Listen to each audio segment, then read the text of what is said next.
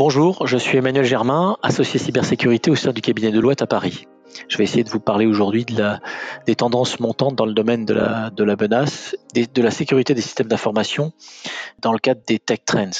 Alors les systèmes d'information aujourd'hui, ils reposent essentiellement sur une organisation, des équipements de fonctionnement, de défense qui datent de plusieurs années. Or, aujourd'hui, ces moyens de défense traditionnels sont pour la plupart devenus inopérants, parce qu'il y a des outils d'attaque beaucoup plus performants, proliférants, aux mains des criminels. Les antivirus, les firewalls que vous connaissez, ça ne suffit plus pour arrêter les attaques sophistiquées auxquelles on a à faire face aujourd'hui. Et en particulier les ransomware, dont l'ANSSI a dit récemment qu'en 2020, ils avaient été multipliés par 4. Et du coup, on a vu héberger un nouveau concept que vous connaissez, celui du Zero Trust, qui est une conséquence de ce constat, mais qui consiste à présupposer que l'attaquant a pénétré dans le réseau et qu'il faut revoir les procédures de contrôle des interactions au sein même de nos systèmes d'information pour empêcher cet attaquant déjà à l'intérieur de se propager. Alors cette première réaction, en fait, elle augure de nombreux autres changements dont on perçoit l'émergence dans l'écosystème numérique.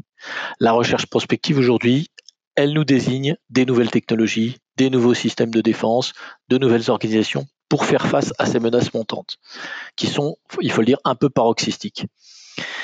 Donc, parmi ces nombreuses évolutions, qui sont toutes corrélées et importantes, il est possible, et moi je choisis aujourd'hui de vous en présenter 3 majeures, dont l'impact concret est déjà perceptible et auxquelles les organisations finalement publiques et privées devront rapidement s'adapter sous peine de déclassement.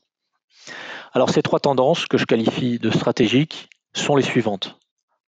Premièrement, l'importance accrue, voire cruciale, des fonctions de sécurité des systèmes d'information au sein des organisations.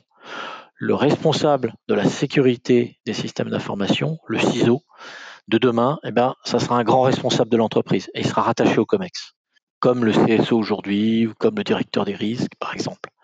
La deuxième tendance, c'est l'irruption massive de la régulation. Textes, lois, décrets, règlements, RGPD, hébergement des données de santé, directive NIS, cyber package européen, dans les stratégies qui jusqu'alors étaient plutôt centrées sur le risque.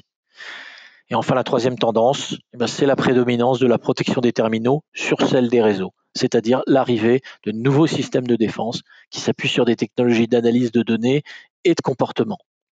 Les fameux EDR, Endpoint Detection and Response, le Surface Attack Management, tout ça appuyé sur du machine learning, sur des réactions automatisées, rapides, à des perceptions d'attaque ou de comportements statistiquement anormaux au sein des systèmes. Et ça, c'est de la haute technologie, c'est accessible à peu, mais il y a des champions qui émergent aujourd'hui en Europe et les entreprises européennes devront faire appel à ces champions demain, dans les mois, dans les années qui viendront.